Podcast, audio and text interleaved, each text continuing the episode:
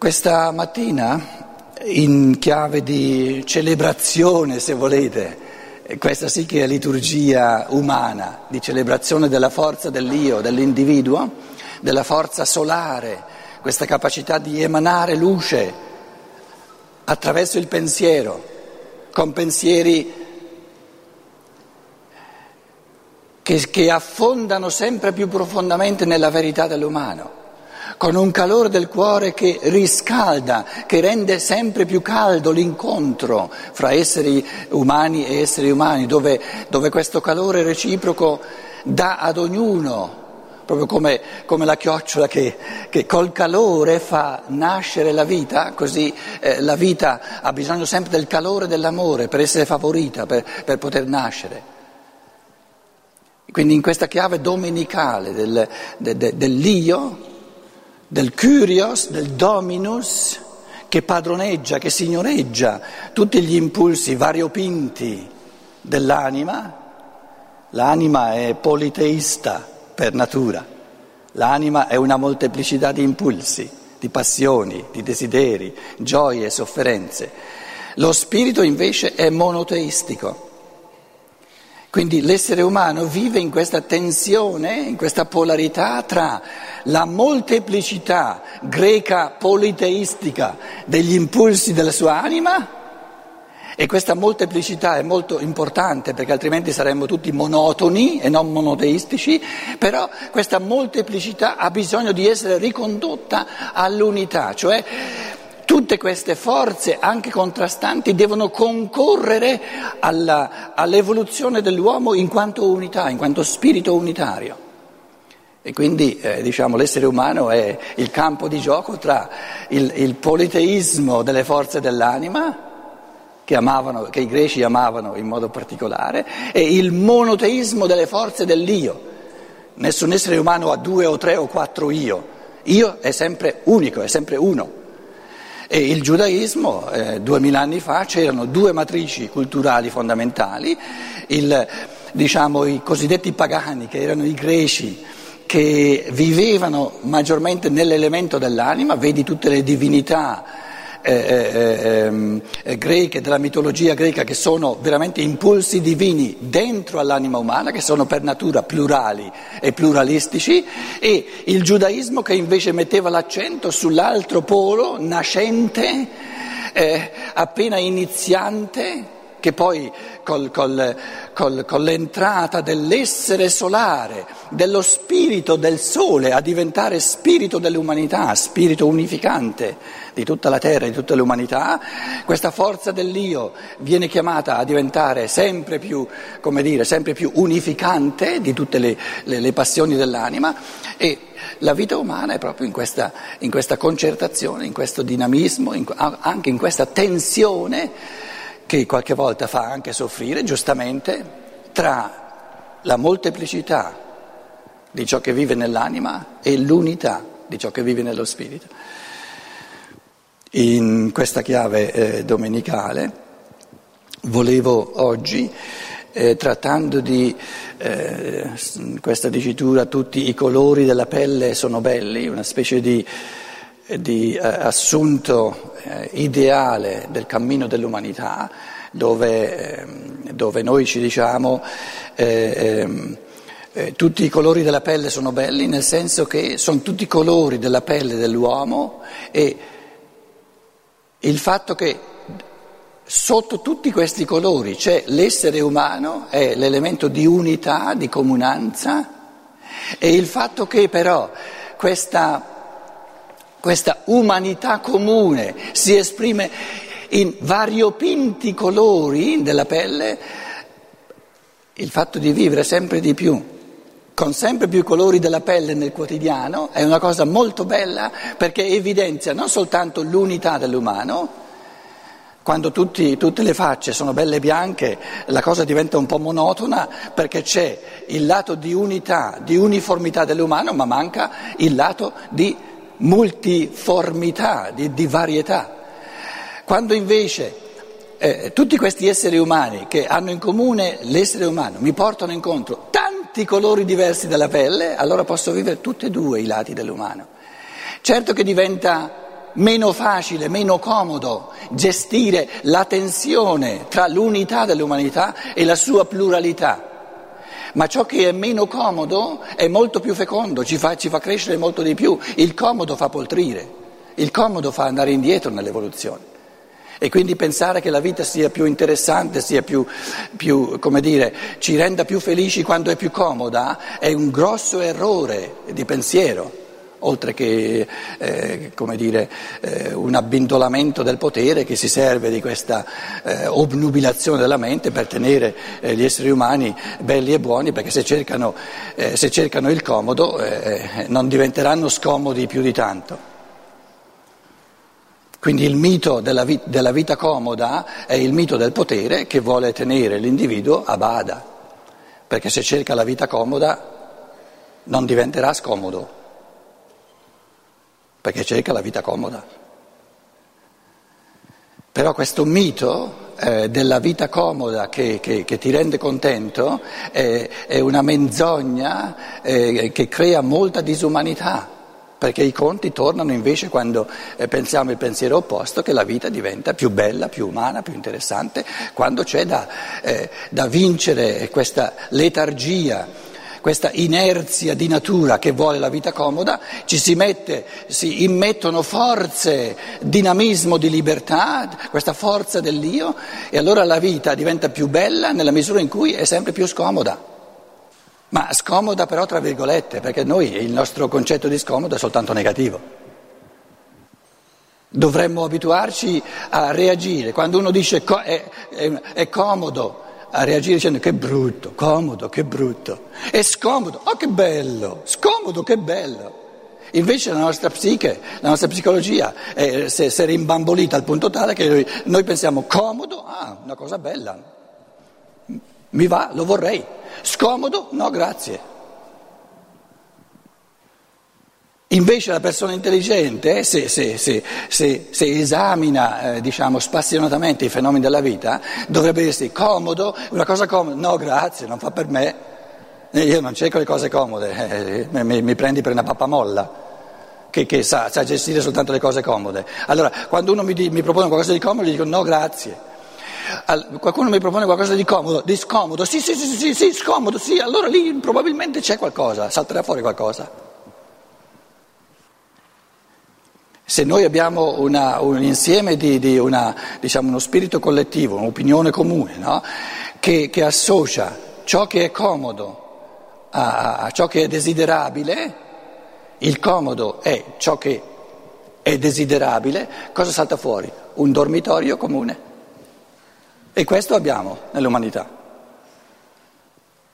Più ci sono persone che cercano la, la, la vita comoda e più c'è una, un addormentamento o proprio una, una eh, eh, generale.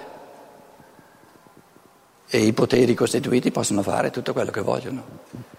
A loro fa comodo l'individuo che cerca la vita comoda. Vorrei proporvi una, una serie di riflessioni in chiave di dicotomia, in chiave di polarità, in chiave di tensione. In fondo era eh, il, il, filo d'oro, il filo solare di luce e di calore di questi giorni. Eh, era, se volete, ho fatto tutte variazioni sinfoniche sul tema generale della polarità tra eh, individualità e umanità, individuo e umanità. Tutto quello che ho cercato di dire è che, era, che l'umano si declina, si, si vive sempre in, mille, in tantissimi modi nella tensione tra l'individuo, dove l'umano è presente in tutto e per tutto, non manca nulla dell'umano, perché l'individuo è capace di pensare, di sentire, di volere, di agire, è capace di libertà e di amore, quindi non manca nulla. Che cosa manca dell'umano all'individuo? Nulla deve soltanto esplicare, eh, come dire, attuare sempre di più questa potenzialità all'infinito. Ogni individuo umano è una potenzialità all'infinito.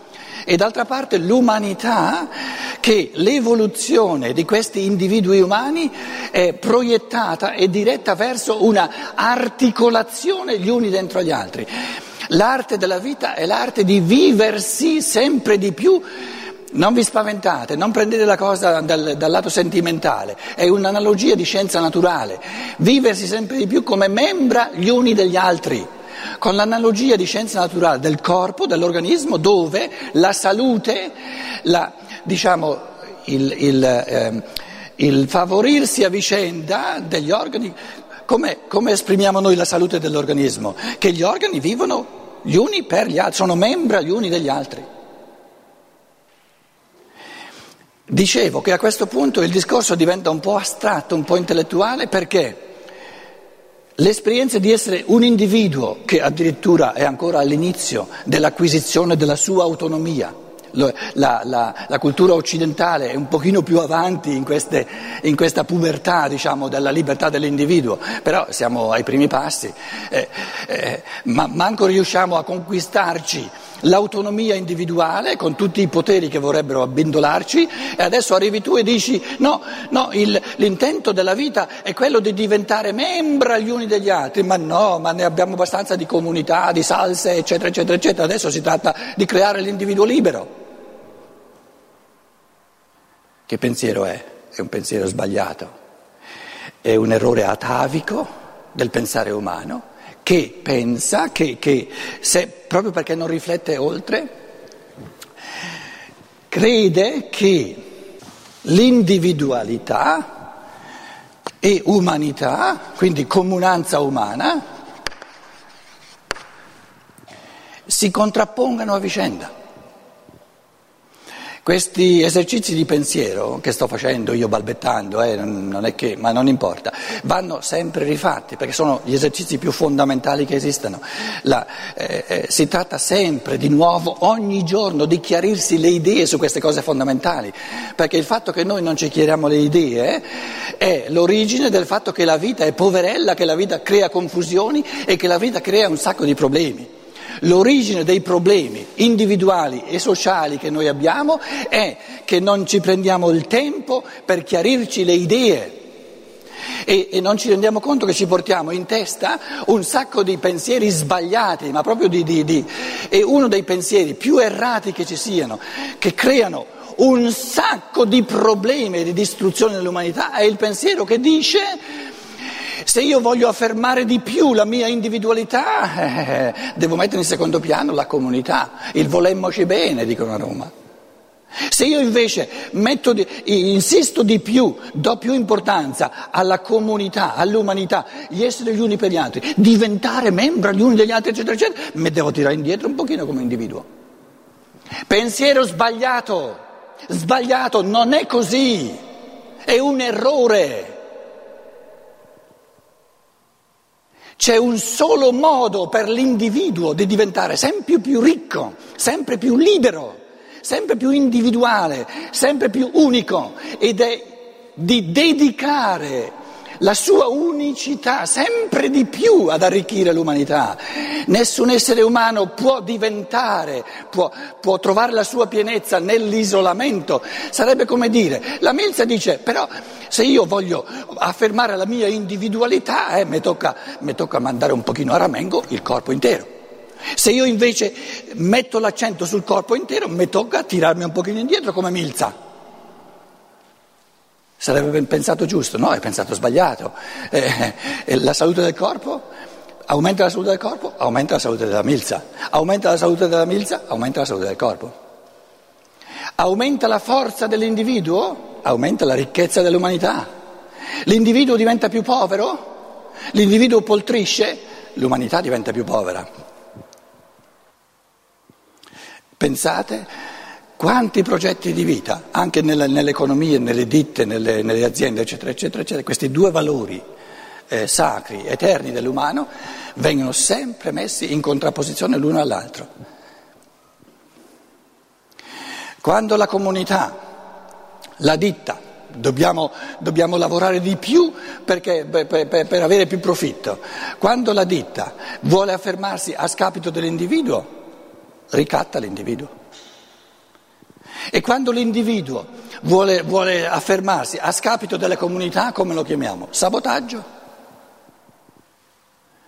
La nostra cultura è piena, anzi strapiena, di ricatti dell'individuo di comunità, raggruppamenti che lo vogliono schiacciare e come contraccolpo inevitabile di sabotaggio dell'individuo che non vuol farsi ingolfare, inglobare, fagocitare. Se la volete mettere in politica, in termini politici, però bisogna stare attenti perché eh, eh, quando, quando, quando, si fa eh, vita culturale, eccetera, eh, qualcuno mi ha detto di tanto in tanto non parlare di politica. Comunque, risvolto politico, la, la destra dove c'è di più l'elemento imprenditoriale eh, del capo che, che, che, vuol difendere la ditta, eh, eh, la, la, diciamo, eh, c'è la specializzazione nel, nel, nel, nel ricatto e la sinistra è specializzata nel sabotaggio. Ma l'uno condiziona l'altro la destra, la comunità, la ditta o la, diciamo, l'interesse comune che vuole servirsi dell'individuo no? per, per, che, che, deve essere a servizio della comunità e l'individuo dice no, io non mi lascio eh, rendere soltanto una, una, una, rotellina dentro un ingranaggio. E, e, l'unico modo, siccome non ha il potere, l'unico modo è del sabotaggio. Che poi il sabotaggio lo chiamate eh, strike, come si dice in italiano sciopero o quello che volete, è, l'individuo che l'unico modo che ha di difendersi è di, fare sabotaggio. L'importante è che, ci, che, che ci, ci, mettiamo d'accordo che l'uno non è migliore dell'altro, sono, sono la sorgente di, di, di, tutte e due le, le, le cose, strategie, e questo pensiero errato, è la sorgente comune. La sorgente comune è il pensiero errato, è questo, questa, questa brutta pensata che dice se tu dai maggiore spicco all'individualità, devi mandare a ramengo la comunità, se invece vuoi dare più spicco alla comunità, devi mandare a ramengo l'individualità.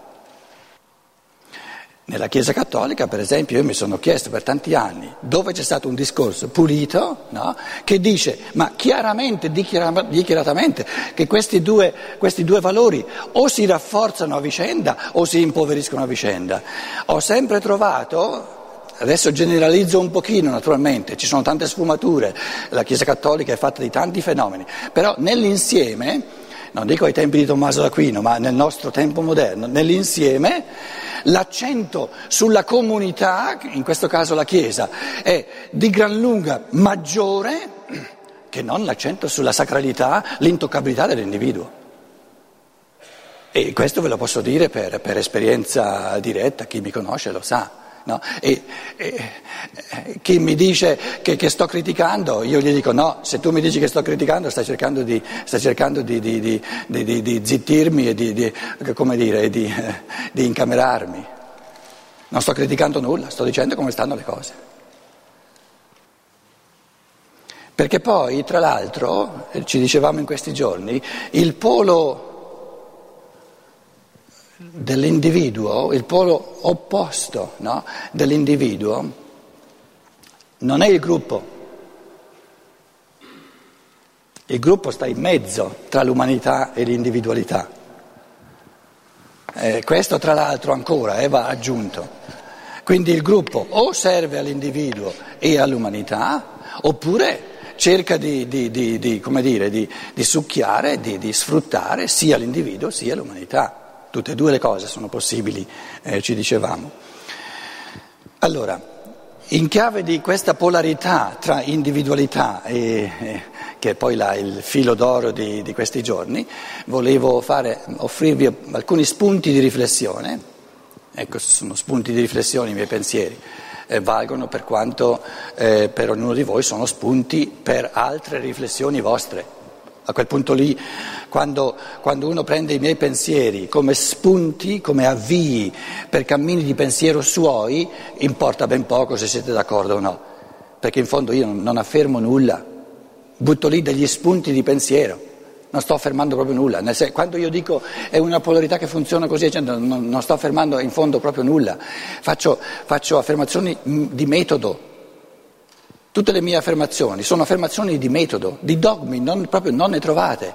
E il metodo sta a dire, guarda, se tu usi questo metodo ti, ti, ti, stupirai di quanto questo metodo è fecondo perché ti può aiutare. L'affermazione che dice le polarità della vita non sono contraddizioni, ma sono fatte per rafforzarsi a vicenda, non è un'affermazione contenutistica, è un'affermazione di metodo di pensiero. Guarda che se segui questo metodo di indagine della realtà, coglierai nel segno.